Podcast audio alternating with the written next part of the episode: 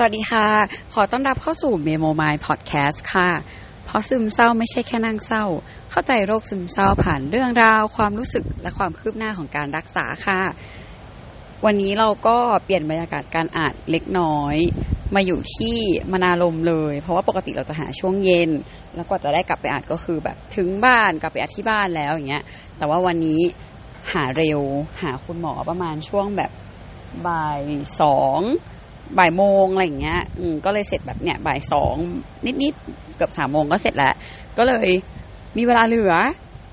นั่งทำงานอยู่ที่มนาลม เพราะว่าเออบรรยากาศค่อนข้างดีเงียบ แล้วก็มีพื้นที่สีเขียว อาจจะได้ยินเสียงนกกันบ้างเล็กน้อย เพราะว่าแถวนี้คือนกเยอะมาก ก็เลยถือโอกาสว่าอะงั้นก็นั่งอัดกันเลยละกัน ว่าครั้งนี้ที่มาหาหมอเป็นยังไงบ้าง ก็เออ เรามีเรื่องที่ตอนนั้นเราบอกว่าเราจะต้องถามหมออยู่ทั้งหมดประมาณสามเรื่องแหละที่แบบสงสัยว่าเอ้ยมันเกี่ยวไหมอย่างเช่นดูละครเวทีอะไรอย่างเงี้ยว่าเอออารมณ์เราสวิงอะไรแบบนั้น แล้วก็เออ แต่ว่าเราลืมถามเรื่องที่แบบเราหาอาจารย์บ่อยๆอะไรเงี้ยว่าเออเออเหมือนแบบบ่อยไปไหมอะไรเงี้ยอันนี้เราก็ลืมถาม แต่ว่าไม่เป็นไรเดี๋ยวยังไงเราก็ไม่อยู่ประมาณสักเดือนหนึ่งก็ไม่ได้หาอยู่แล้วยังไงก็มีเวลาพักแล้วก็กลับมาก็คือ เออยังมีเวลาได้ถามอีก ก็เดี๋ยวเราต้องจดไว้ว่าเออคราวหน้าต้องถามด้วย ทีนี้เขาก็ถามเราแหละ คุณหมอเขาก็ถามเราว่า เป็นยังไงบ้างเออความรู้สึกตอนนี้เป็นยังไงบ้างโอเคไหมอะไรเงี้ยเพราะว่าเหมือนเขาก็บอกว่าเออไม่ค่อยรู้สึกแย่กับตัวเองแล้วใช่ไหมเหมือนเขาก็รู้แล้วว่าเออเหมือนเราคุยมันก็ดีขึ้นอะไรเงี้ยแต่ว่าเหมือนเราก็แบบก็โอเคค่ะ แต่ว่าก็มีอารมณ์ขึ้นขึ้นลงลงนิดหน่อย มีที่ไปดูละครมาแล้วอารมณ์สวิง แล้วก็เหมือนกับคุยกับ แล้วก็มีบ้างที่แบบไม่รู้ว่า เอ้ยจะพูดกับแม่ยังไงในในเรื่องของการที่ว่าเออเราต้องการพื้นที่ส่วนตัวอะไรเงี้ยเพราะตั้งแต่แม่เรารู้ปุ๊บเขาก็พยายามที่จะแบบดูแล แต่ว่ามันดูผิดที่ผิดทางอะไรเงี้ยเราก็บอกหมอ ซึ่งหมอก็แบบอ่าเหมือนแบบเหมือนมันไม่ไม่ค่อยธรรมชาติใช่ไหมอะไรอย่างเงี้ย เราก็แบบใช่ค่ะ จะว่าอย่างนั้นก็ได้เหมือนเหมือนคือเราว่ามันก็ไม่ธรรมชาติทั้งคู่เพราะเราก็ไม่รู้ว่าเราจะทำตัวยังไง เราแม่ที่แบบเหมือนอยากจะดูแลแบบเยอะเป็นพิเศษก็ ก็ไม่ธรรมชาติอะไรเงี้ย มันก็เลยกลายเป็นว่ามันไม่ธรรมชาติทั้งคู่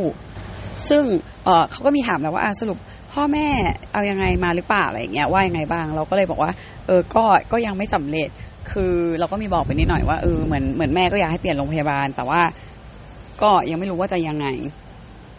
เพราะว่าคุณแม่ไม่ว่าง หมอเขาก็เลยย้ำประเด็นที่บอกว่าแบบ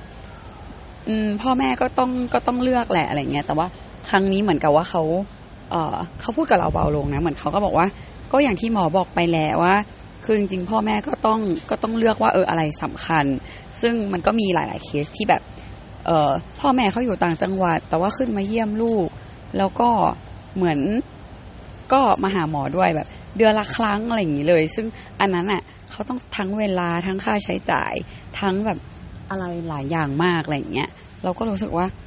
อืม ค่ะ ก็เข้าใจได้ แต่ว่าวันนี้ก็ค่อนข้างคุมอารมณ์ได้อยู่ แล้วก็แบบไม่ได้มีน้ำตาหรืออะไรแต่อย่างใดก็จุกนิดนึง แต่ก็รู้สึกว่าเออมันเป็นเรื่องที่โดนพูดซ้ำมาหลายรอบแล้ว แล้วก็เข้าใจได้อะไรเงี้ย เออทีนี้ก็พูดถึงเรื่องอะไรแบบนี้แหละ จนจนมาพูดถึงเรื่องที่ว่าเออเราก็ไม่รู้ว่าเออเราจะคุยกับกับกับแม่ยังไง เพราะว่าเรามีความแบบรู้สึกว่าแม่ก็พยายามที่จะทำความเข้าใจพยายามที่จะแบบเออช่วยแล้วอะไรเงี้ยแต่ว่ามันแค่ผิดที่ผิดทางคือเหมือนกับ เราก็รู้สึกว่าพอเขาพยายามอะเราก็ไม่รู้ว่าเราจะพูดยังไงดี ให้มันไม่ทำลายจิตใจเขา เราก็เลยยิ่งอยากให้เขามาหาหมอ หรือว่ามาหาแบบอาจารย์เออนักจิตวิทยาให้เร็วที่สุด เพื่อที่ว่าเราว่าเขามีชั่วโมงบินคือเขายังไงเขาต้องมีวิธีพูดอะให้มันดีขึ้นอะไรอย่างเงี้ยแล้วทีนี้คือเหมือนหมอเขาก็เลยบอกว่าอ่าเรื่องอะไรบ้างที่รู้สึกว่าเหมือนเออที่อยากให้คุยกับแม่เพราะว่าเราดูเราดูกังวลมากอะไรเงี้ยเราก็แบบ ก็คือเรื่องอะไรอย่างนี้แหละค่ะว่าอยากได้สเปซของตัวเอง อืม เออทีนี้หมอเขาก็เลยบอกว่า เออ หมอเขาเข้าใจนะ แต่เหมือนเขาก็บอกว่าเนี่ย มันเป็นมันเป็นปกติของของครอบครัวที่เหมือนสำหรับลูกคนโตอะไรเงี้ย ก็อาจจะมีเหตุการณ์แบบเนี้ยเกิดขึ้นได้ หรือว่า in case คือ อาจจะเป็นแบบที่สมมติลูกคนโตเป็นผู้ชาย อาจจะทำใจได้แล้ว หรือยังไงแต่ว่าแล้วก็อาจจะมาเกิดกับลูกคนเล็กก็ได้ว่าเนี่ยคนเล็กคือคนสุดท้ายแล้วที่เหลืออยู่อะไรเงี้ยก็คือพ่อแม่ก็อยากจะเก็บลูกไว้กับตัวเอง โดยที่ลืมแบบว่าลูกก็ต้องมีชีวิตของตัวเอง ซึ่งในเคสของเราเนี่ยเราเป็นลูกคนแรก แล้วก็มีเหตุการณ์ที่แม่เราเสียน้องน้องชายของเราไป ซึ่งอันนั้นมันก็จะทำให้ยิ่งที่เหมือน เหมือนที่อาจารย์บอกว่าแม่เราก็น่าจะมีเป็นปมมีความรู้สึกตรงนี้เหมือนกันว่าเขารู้สึกไม่ดีว่าเขาดูแลลูกไม่ดีพอหรือเปล่าทำให้น้องเราเสียชีวิต อะไรเงี้ยมันก็คงติดอยู่ในความรู้สึกของเขาทำให้เขายิ่งอยากจะแก้ไขเลยทำให้เขาอาจจะมายุ่งย่ามกับชีวิตเราเยอะเกินไป หรือว่าอยากที่จะแบบทำให้ดีที่สุด ซึ่งไม่แน่ใจว่ามัน มากินพื้นที่สเปซของเรามากเกินไปหรือเปล่า แล้วก็กลายเป็นว่าก็อยากที่จะเอาเราติดไว้อยู่กับตัว ยิ่งพอกลับมาจากเมืองนอกปุ๊บเขาก็ยิ่งอยากให้เราอยู่กับกับเขาอีก แล้วเราก็เป็นลูกคนแรกอะไรอย่างเงี้ยซึ่งทีนี้คือคุณหมอเขาก็เลยแนะนำว่าแบบเนี้ยจริง ๆ มันไม่ได้นะ เพราะว่าปกติของคนเรามันมีมันมี circle ของการเหมือนมีมี cycle ของการใช้ชีวิตอยู่ ซึ่งอายุเราเนี่ยจะสามสิบแล้ว คือเราควรจะเป็น cycle ที่แบบเราจะได้ชีวิตของตัวเองแล้วแล้วพ่อแม่ควรจะค่อยๆ ต้องต้องทำใจแล้วปล่อยไปได้แล้วมันถึงทำให้แบบเมื่อก่อนคืออแต่งงานเร็วอย่างเงี้ยมันก็เหมือนการแต่งงานคือการประกาศกล้าวว่าแบบฉันต้องมีปีมีครอบครัวของฉันแล้วนะ มีชีวิตของฉันแล้วนะ แต่เดี๋ยวนี้คือพอแต่งงานช้าลงอาจจะเป็นอีกหนึ่งประเด็น เหมือนแบบยิ่งอ่านสมมติถ้าไม่มีแฟนก็จะยิ่งใหญ่ไปเลยว่า ไม่มีแฟนแล้วยังไม่มีโอกาสแต่งงาน ก็คือแบบอะจะต้องอยู่กับฉันนี่แหละ ต้องอยู่กับพ่อแม่ไปเนี่ยแหละทำให้มัน ไซเคิลที่มันเคยควรที่จะเกิดขึ้นแบบสตรัคเจอร์ที่มันควรจะเป็นอะ มันผิดเพี้ยนไป แล้วทีนี้คือ คุณหมอก็บอกว่าก็ต้องปรับสตรัคเจอร์นะ ไม่งั้นมันจะเสีย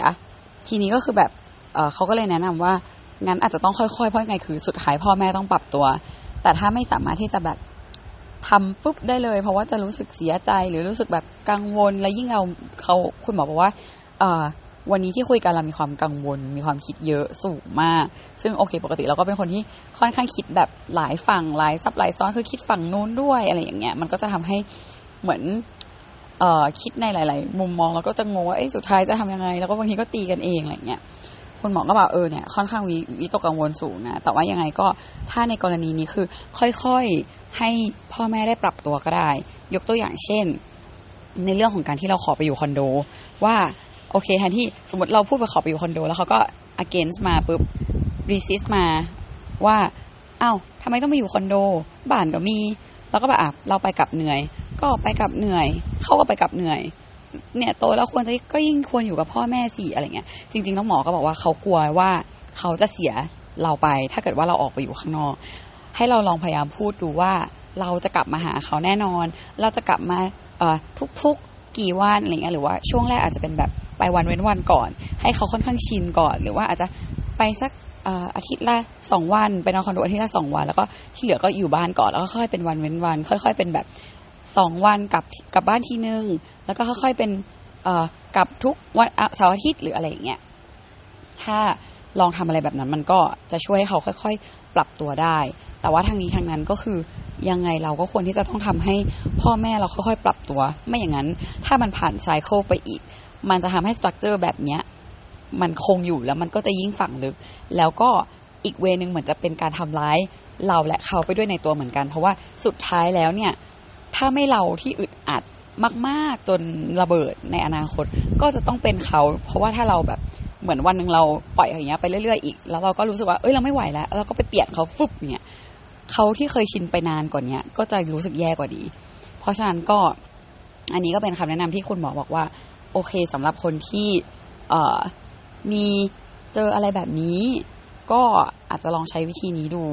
เพื่อที่จะลองคุย แล้วก็ลองให้ค่อยๆ ให้พ่อแม่เขาค่อย ๆ มีโอกาสปรับตัว แล้วก็ให้เราค่อยๆ มีพื้นที่ของตัวเองมากขึ้น อะไรแบบนี้เป็นต้น ซึ่งวันนี้ก็คุยกันเรื่องของประมาณนี้ แล้วคุณหมอก็เลยบอกว่าโอเค งั้นเดี๋ยวจะปรับยาแล้วกัน เพราะว่าเราดูวิตกกังวลมากคือเราไม่ได้มีความคิดเศร้าหรือว่าไม่ได้มีความคิดแย่กับตัวเองเท่าเท่าเดิมแล้วแต่เรายังมีความวิตกกังวลเหมือนเป็น anxiety สูง ก็เลยจะให้ยาที่ลดวิตกกังวลเป็นฟูลิกเพิ่มขึ้นมา ซึ่งพอเพิ่มยาปุ๊บหมอเขาก็บอกว่า แต่ทีนี้คือถ้ามันมีเอฟเฟกคือ defect ที่จะมีจากตรงเนี้ยก็คือเราอาจจะพูดเยอะขึ้น แล้วก็ alert ขึ้นมาก แล้วก็อยากลงทุนนู่นนี่นั่นโน่นเนี้ย ถ้าเป็นอย่างนั้นนะให้รีบโทรหาเขาทันที แล้วเขาจะหาทางติดต่อกลับ อืมเหมือนเขาจะรีบติดต่อกลับ เราก็เลยรู้สึกว่าเอ้ยเขาดูแบบซีเรียสอยู่เหมือนกันเนาะในการแบบให้รีบทันทีอะไรอย่างเงี้ย ก็เดี๋ยวมาดูเราไม่แน่ใจว่าจะมีดีเฟกอะไรไหมเออ แล้วก็เราถามเขาเรื่องอ๋อเราถามเขาเรื่องที่แบบเฮ้ยเนี่ยเออเมนเราไม่มาคือประจำเดือนเราไม่มา มีผลไหมคะแบบเดือนที่แล้วคือ เราไม่รู้ว่าดีเฟกของยาเกี่ยวไหมซึ่งหมอพูดมาแล้วก็แอบตกใจนิดนึงว่า จริง ๆ แล้วดีเฟกของยาจะต้องทำให้ประจำเดือนมาตรงเวลามากกว่าเดิม เราก็เลยแบบเอาคุณหมอตัวว่าของหนูคือเดือนที่แล้วคือไม่มาไปเลยเขาก็เลยบอกว่าน่าจะแบบเหมือนเป็นภาวะที่เราเครียดมาก ๆ จริง ๆ เพราะว่า ก่อนหน้านี้เราก็มีแอดมิดไป เราก็บอกคุณหมอไป ซึ่งเขาก็แบบงงว่าเออถ้าเราสมมติเราแพ้ยามันน่าจะต้องเป็นไปตลอดหรือว่าเออเพราะคือวันนั้นเขามีเพิ่มยาพอเขาเพิ่มยาอีกวันหนึ่งปุ๊บเราก็ไม่ไหวเราก็แอดมิดเลย แต่ทีนี้คือเขาก็ถามอาการว่า จริง ๆ ถ้ามันเป็นแค่สองสามวันที่แอดมิดแล้วก็ดีขึ้นอะ มันไม่น่าจะใช่การแพ้ยาแล้วแต่มันคืออาการของร่างกายเราแล้วว่าเออโอเคเราคงเครียด แล้วคุณบอกเขาเลยว่างั้นอย่างเงี้ยก็คือเครียดมากแน่นอน เพราะว่า ทั้งแอดมิดอ้วกไม่หยุดโดยไม่มีสาเหตุ แล้วก็ประจำเดือนไม่มาอีก ไม่มาเออไม่มาแล้วก็ไม่มาตรงเวลา แล้วก็ไม่มาเลยอย่างเงี้ย คืออันเนี้ยก็ก็ต้องคอยดูกันต่อไปแต่คือเขาก็เลยมีปรับยาอันนึงที่เราบอกว่าให้มาแล้วก็ที่เหลือก็คือกินเหมือนเดิม แล้วก็มีตัวที่ตอนกลางคืน ปรับมาว่าถ้ามีช่วงไหนที่เราไม่ไหวอย่างเช่นเหมือนเราไปดูละครแล้วอารมณ์อารมณ์แบบดิ่งมาก หรือว่าอารมณ์ปี๊ดมากแล้วแบบยาฉุกเฉินเอาไม่ไหวแล้วยาฉุกเฉินง่วงอะ่ะ ให้กินตัวที่เป็นครึ่งเม็ดที่เรากินก่อนนอน อันนี้เราจำชื่อไม่ค่อยได้เดี๋ยวยังไงเดี๋ยวอาจจะเขียนคอมเมนต์ไว้หรือว่า ครั้งหน้าก็จะมาว่ากันอีกทีอ่าก็ยาครึ่งเม็ดตรงนั้นคือเราสามารถที่จะกินระหว่างวันได้เลย เวลาเรานอยหรือว่าร้องไห้ปุ๊บก็คือกินได้เลย เพราะว่ามันตัวนั้นมันไม่ง่วง ก็ประมาณนี้อันนี้ก็คือเป็นการเจอคุณหมอในครั้งที่น่าจะครั้งที่ห้าครั้งที่หกแล้วแหละแต่เป็นการอัดครั้งที่สาม ก็เดี๋ยวมาดูกันว่าจะเป็นยังไงต่อ เพราะว่าเราก็มีบอกว่าโอเคเดี๋ยวมีไปลอนดอนนะไปต่างประเทศอะไรอย่างเงี้ยแล้วก็เดี๋ยวจะกลับมาซึ่งคุณหมอเขาก็นัดวันที่กลับมาเลยแล้วเขาก็บอกว่าเขาอยากรีบรีบนัดนิดนึงเพราะว่าเดี๋ยวเขาจะคลอดเขาจะลาไปคลอดช่วงพฤศจิกา ตุลาพฤศจิกาสองเดือนอะไรเงี้ยเพราะฉะนั้นคือเขาจะอยากจะรีบนัดเราคือกันยาหนึ่งครั้ง แล้วก็ตุลาก่อนที่เขาจะลาคลอดหนึ่งครั้ง แล้วก็เพื่อที่ว่าเอ่อถ้าเราอาการดีขึ้นก็จะนัดห่างไปเป็นสองเดือนหลังจากที่เขาคลอดแล้ว แต่ว่าถ้าอาการยังเป็นแบบนี้อยู่เหมือนอย่างอันเนี้ยเราก็แบบเหมือนมีอาการอื่นขึ้นมา มีความวิตกกังวลขึ้นมาให้เห็นชัดขึ้น ความเครียดยังยังไม่ได้ยังไม่ได้ดีขึ้นจนเขาจะนัดสองเดือนได้ เขาก็เลยรู้สึกว่าขอนัดอีกเดือนหนึ่งก่อนละกัน แล้วก็ดูว่าถ้ามันยังไม่โอเคอะก็ยังเหลืออีกอีกครั้งหนึ่งได้ก่อน แล้วถ้ายังไม่โอเคอีกก็คงต้องฝากเคสไว้กับหมอคนอื่นช่วงที่เขาลาคลอด แต่ถ้าดีขึ้นก็จะนัด ข้ามไปเลยช่วงที่เขาคลอดแล้วก็เป็นอีกสองเดือน ก็ประมาณนี้อันนี้ก็เดี๋ยวมาดูกันว่า ครั้งต่อไปเราจะเป็นยังไงบ้าง ก็ยังไงฝากติดตามด้วยนะคะเมโมมายพอดแคสต์ค่ะ